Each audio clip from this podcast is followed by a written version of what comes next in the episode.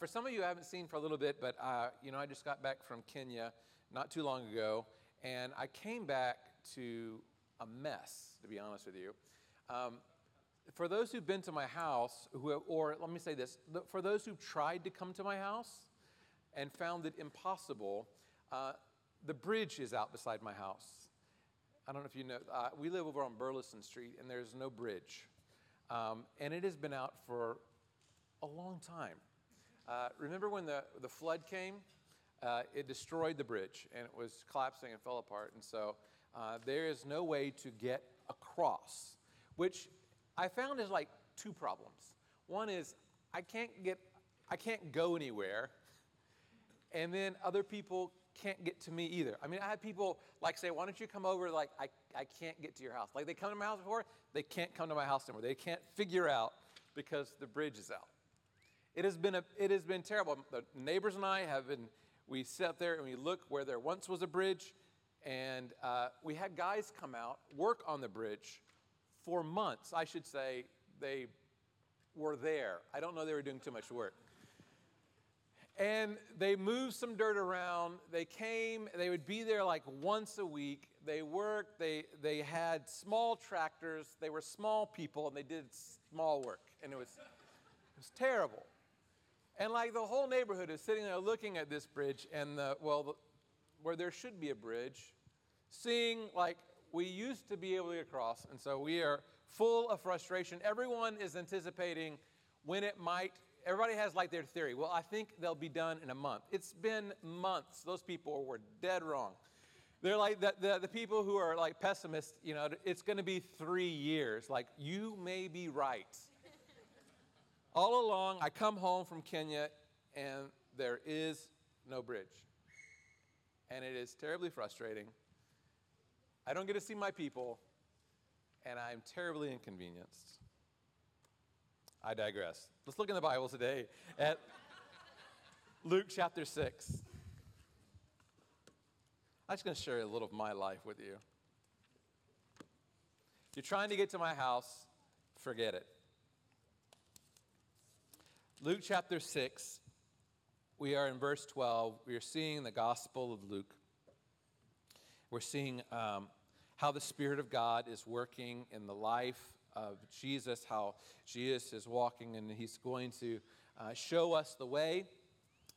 And just a fantastic sermon. If you didn't hear it last week, look online.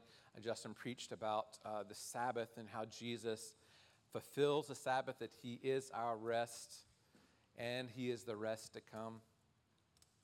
And here in Luke chapter 6, we have observed Jesus go and call disciples along the way. We've met some of those disciples a little more intimately, and we've heard kind of a little bit of their stories. We watched Jesus as he's called basically these nobodies to come and be a part of his entourage as they go and are going to change the world. And so Jesus is calling these people, and he's calling them to be fishers of men, and not just fishermen, but fishers of men.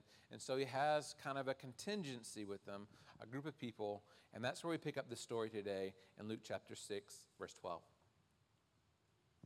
In these days, Jesus went out to the mountain to pray, and all night he continued in prayer to God. When day came, he called his disciples and chose from them 12 whom he named apostles. Simon, whom he named Peter, and Andrew his brother, and James and John, and Philip, and Bartholomew, and Matthew, and Thomas, and James the son of Alphaeus, and Simon, who was called the Zealot, and Judas the son of James, and Judas Iscariot, who became a traitor. And Jesus came down with them and stood on a level place with a great crowd of his disciples and a great multitude of people from all Judea and Jerusalem and the seacoast of Tyre and Sidon, who came to hear him and to be healed of their diseases. And those who were troubled with unclean spirits were cured. And all the crowd sought to touch him, for power came out from him and healed them all.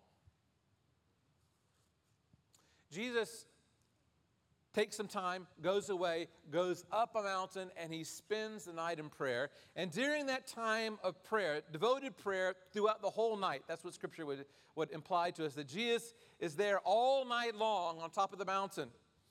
And then when he comes down, the next thing he does is he chooses from his disciples. He has a group of disciples, but from them he chooses 12 specifically by name. And Luke here says, and they are apostles. Apostles is really a term that's going to be used later on in the life of the church, but these are going to be the sent out ones. Jesus is calling them to himself, and there is also there Judas Iscariot, the one who will become a traitor. As we think about this passage, as we look at the whole of Scripture, there's some things that begin to stir in our hearts and minds, kind of a reminder of what's happening. Jesus is on top of a mountain, he comes down the mountain, and the next very thing we're going to see is he begins to teach. He heals, and then he teaches. There is another great man who went up a mountain, right? And for 40 days he was on the mountain. He neither ate or drank anything. And there he had an experience with God himself, a word from God, a word that God wrote down and he brought to the people. And his name is Moses. And as Moses comes down the mountain, he finds the people are in a mess, right? That he's been gone too long for them. And because he's been gone too long, they build an altar. They build this sacred calf that they worship. And they become given to revelry. They are acting crazy. It's as if a spirit has taken them over. They're acting the fool. God gives Moses the opportunity just to destroy them all. I'll just wipe them all out. Moses comes down and he hears the sound of the revelry as he comes down the mountain. It's the sound of war, almost. But it's worse than that. It's a spiritual war. He comes down, and you know how the rest of the story goes. Many people are killed. The disease breaks out as judgment against them. Moses gets the calf and he has them grind it down. They get the gold and they put it in water and he makes them drink it. But now, as we think about that, we now have this other story in the New Testament. Jesus goes up the mountain. He stays there for a while and he comes down. And when he comes down, he calls out 12 of his disciples. Now, this might be weird because who knows how many disciples Jesus has right now? I mean, he may have like 40 disciples. And for him to call out like these 12, like, do we need 12 right now? I mean, there's just a few of us. And Jesus calls out these 12. Why 12? Because he's reminding them, these people, and they're going to catch this right away, of the 12 tribes of Israel, right? So he calls out the 12 tribes, these Jewish men.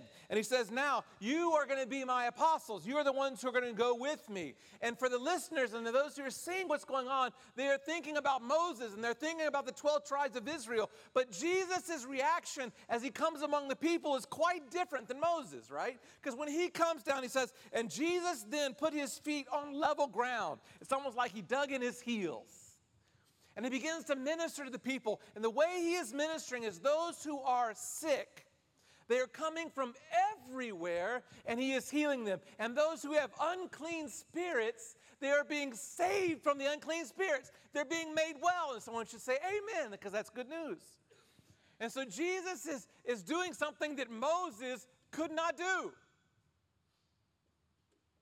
And as we've looked, if you've been with us in the book of Luke, Jesus is going to do this in Luke and in John. He's going to use these miraculous actions as signs, as pointers that he is the Son of God.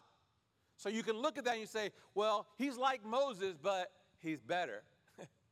There's something more here than even Moses on the mountain.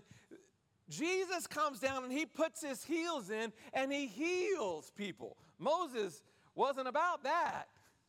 He doesn't just punish, you get to hear this, he doesn't just punish for the unclean way of living, but he casts out the unclean spirit. Someone should say amen. That's good news. You see, Jesus is more than Moses.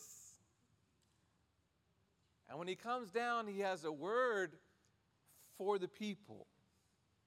He's going to usher in a new order, a new way. Jesus' power shows that he is able.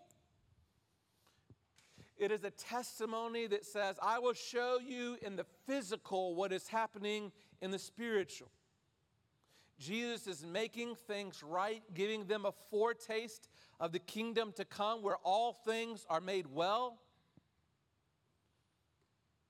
Jesus is ushering in a new life, a new way, a new Israel, a new community.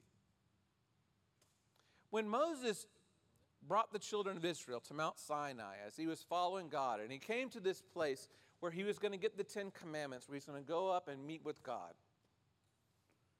were the children of Israel going into slavery, or were they coming from slavery? They're coming from slavery. They had just been in Egypt, right? So they're actually free people. But when Moses comes to the mountain, he comes and he gives them the law. They've already been freed from slavery. But God is going to give them a new way. He's going to show them the way it could be. But the way he's going to show them, the law, as we talked about last week, the law is not that thing that heals like Jesus heals. The law is that thing which points out the sickness. It comes and the law is made for a right relationship with God, trying to create a right relationship with God. What does God expect of you? And the law also is a way to create the right kind of community. But the law is not good enough. The law isn't good enough. The law doesn't actually change. It doesn't change from the inside. And so Jesus now comes, and he is going to bring new life, a new order. A new life and a new order that brings us to a right relationship with him. But it's also going to be a right relationship with each other. For only in the gospel can we truly have community. Can we truly be brought together? The law won't allow for that. And so Jesus is regularly correcting their misunderstanding of the law and preaching to them the good news that Jesus Christ has come, that the kingdom is come, and these are the ways the kingdom. So he plants his heels firmly, and he begins to give them basically the new law. The fulfillment of the old begins with the Beatitudes. And in verse 20, and he lifted up his eyes on his disciples and said, now Jesus lifted up his eyes on his disciples. He's speaking to his disciples, and he said, blessed are you who are poor, for yours is the kingdom of God. Blessed are you who are hungry now, for you shall be satisfied. Blessed are you who weep now, for you shall laugh. Blessed are you when people hate you, and when they exclude you and revile you and spurn your name as evil on account of the Son of Man. Rejoice in that day and leap for joy. For behold, your reward is great in heaven, for so their fathers did to the prophets. And then he gives 4 woes, just as he gave 4 blessings. And he says, now, watch out for this. But woe to you who are rich, for you have received your consolation. Woe to you who are full now, for you shall be hungry. Woe to you who laugh now, for you shall mourn and weep. Woe to you when all speak well of you, for so their fathers did to the false prophets. I'd like to start actually at the end and go back to the beginning, to look at the four woes before we look at the four blessings.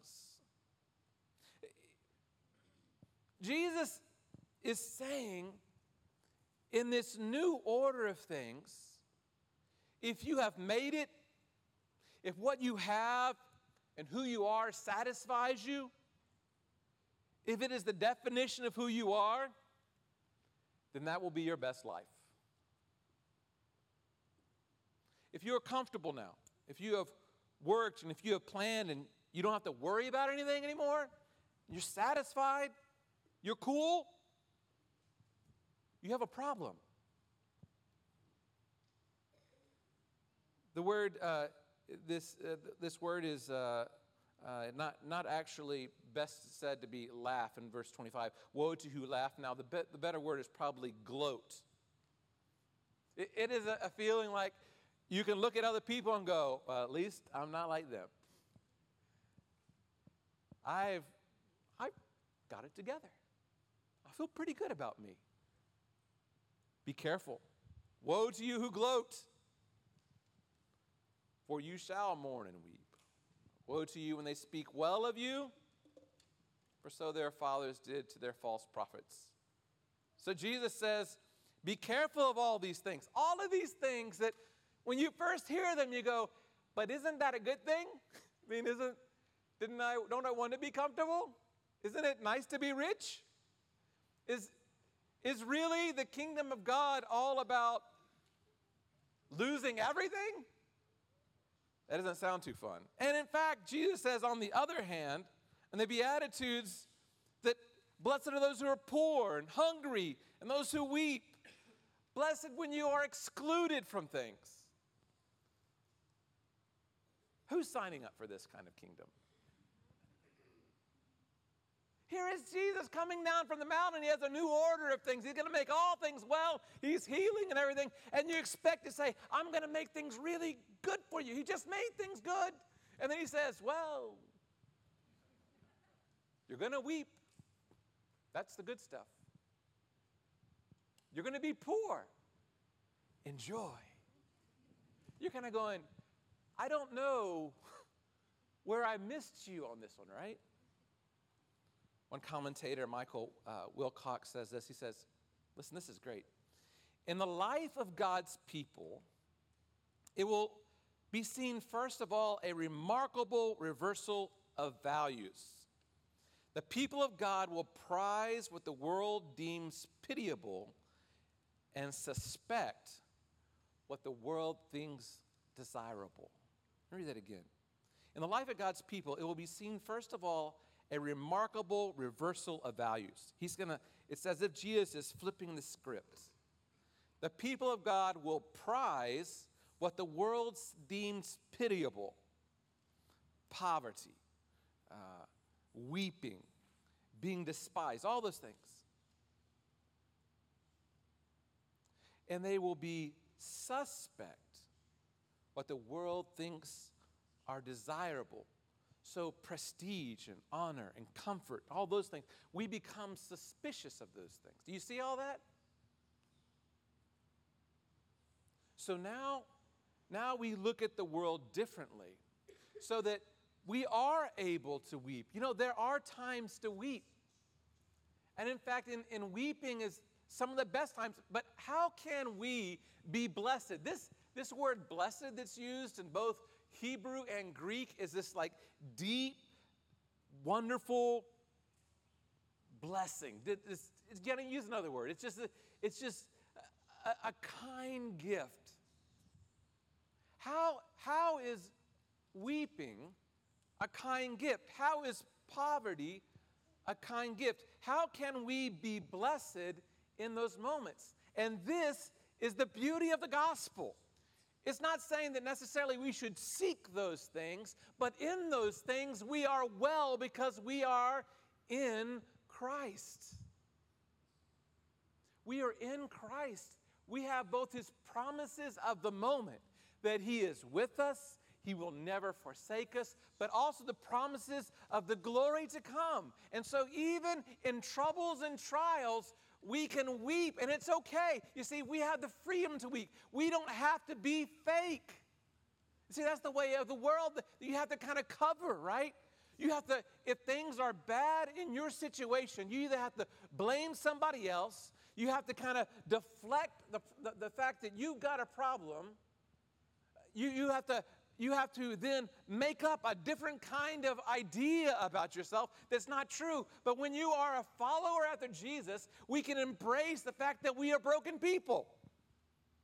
And we can weep about it, but still in that moment, we can be happy. Isn't it crazy? We're crazy people.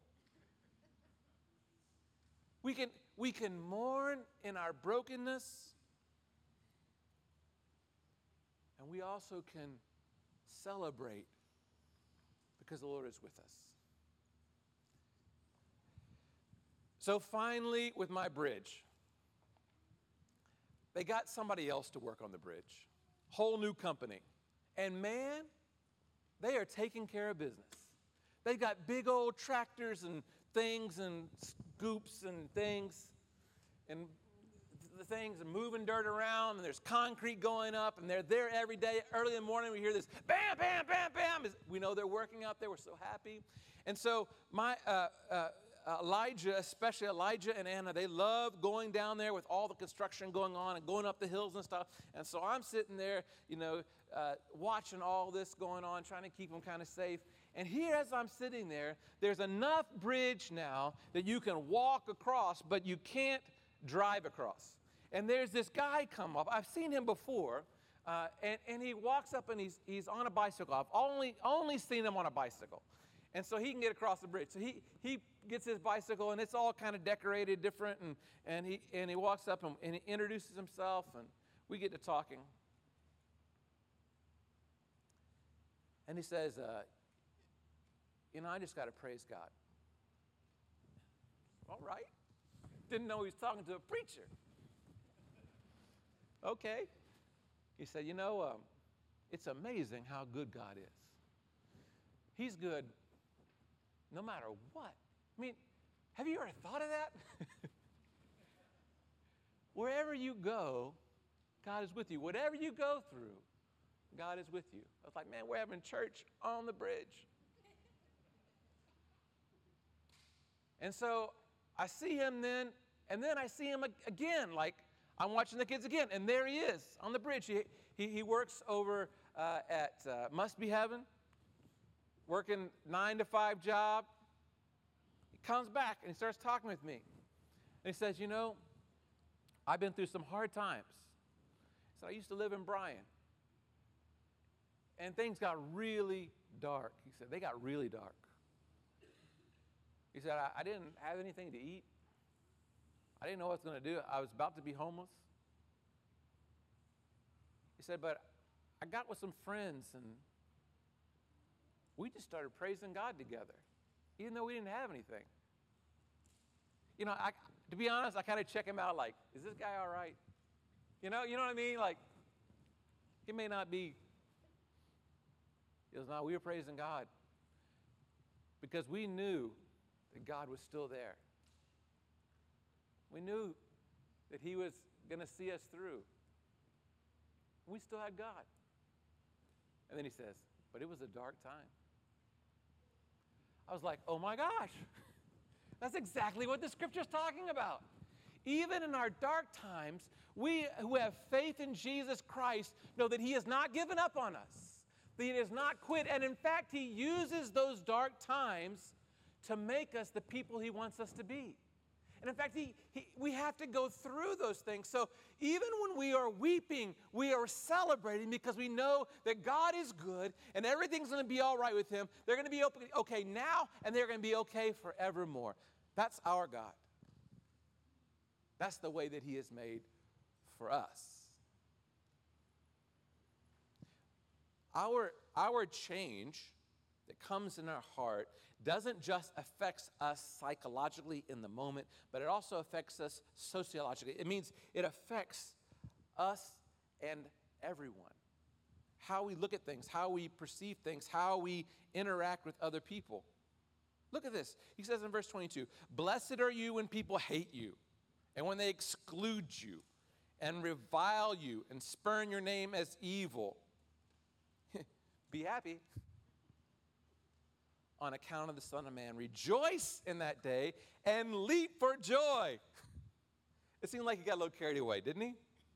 For behold, your reward is great in heaven, so their fathers did to the prophets.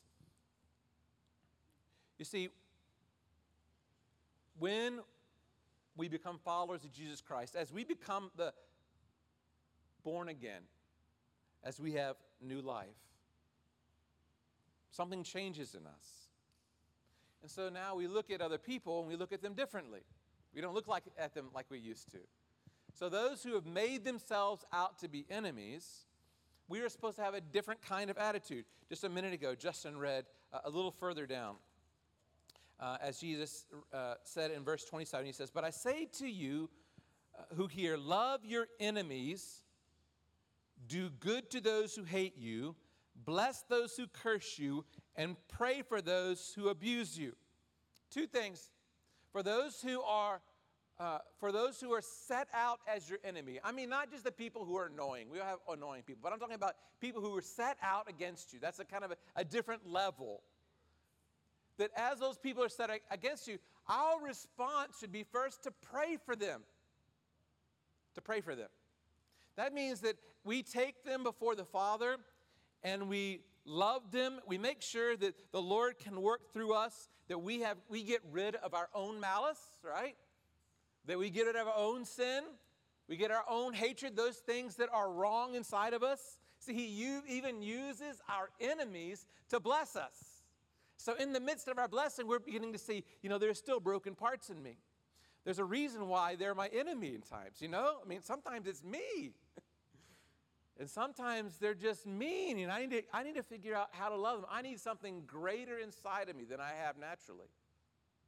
First thing is to pray for them, to remove all ill will against them, and secondly, then to do good to them. To do good to them. It doesn't mean be abused by them, but what is the best thing for them? Ephesians 4:29 tells us to have these words that build up others according to their need in the moment. And that's the way we should be treating folks. Something really interesting in the text here. In the Beatitudes, the Luke version, listen to what he says. He says in the first part, he said, blessed are those who are poor. So it's talking about the third person. But listen in the second part when he gives the woes. He doesn't say, but woe to those who are rich. It says, but woe to, what does it say? Not those, but what? You. Who's Jesus talking to? Is he talking to this large crowd of people?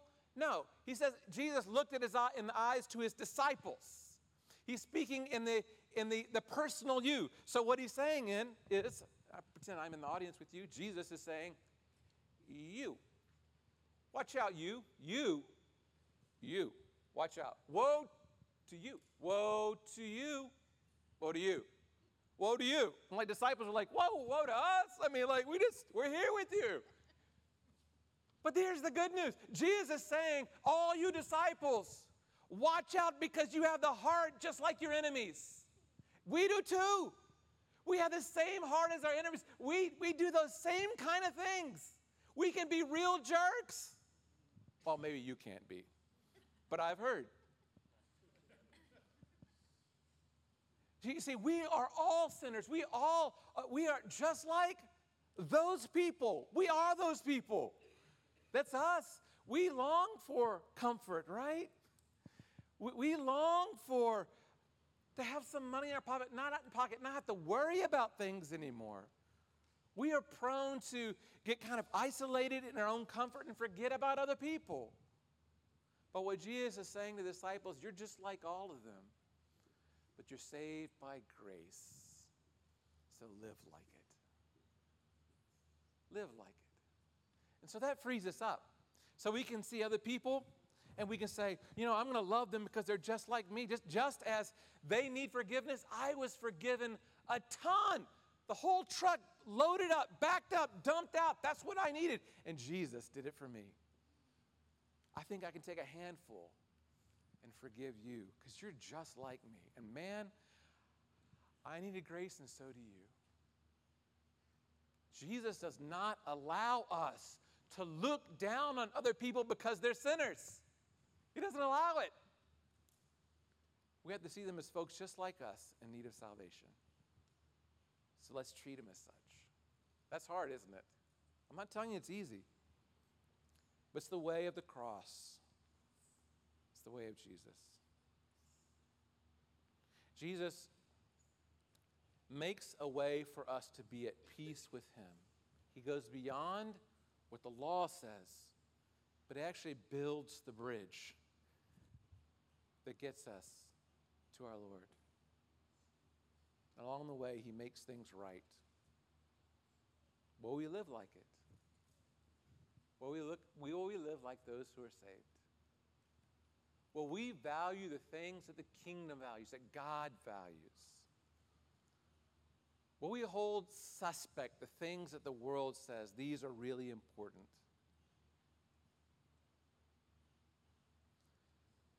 Just about every day now, I go down to that bridge. My kids play. And I'm looking for my neighbor. I really learned to love that bridge.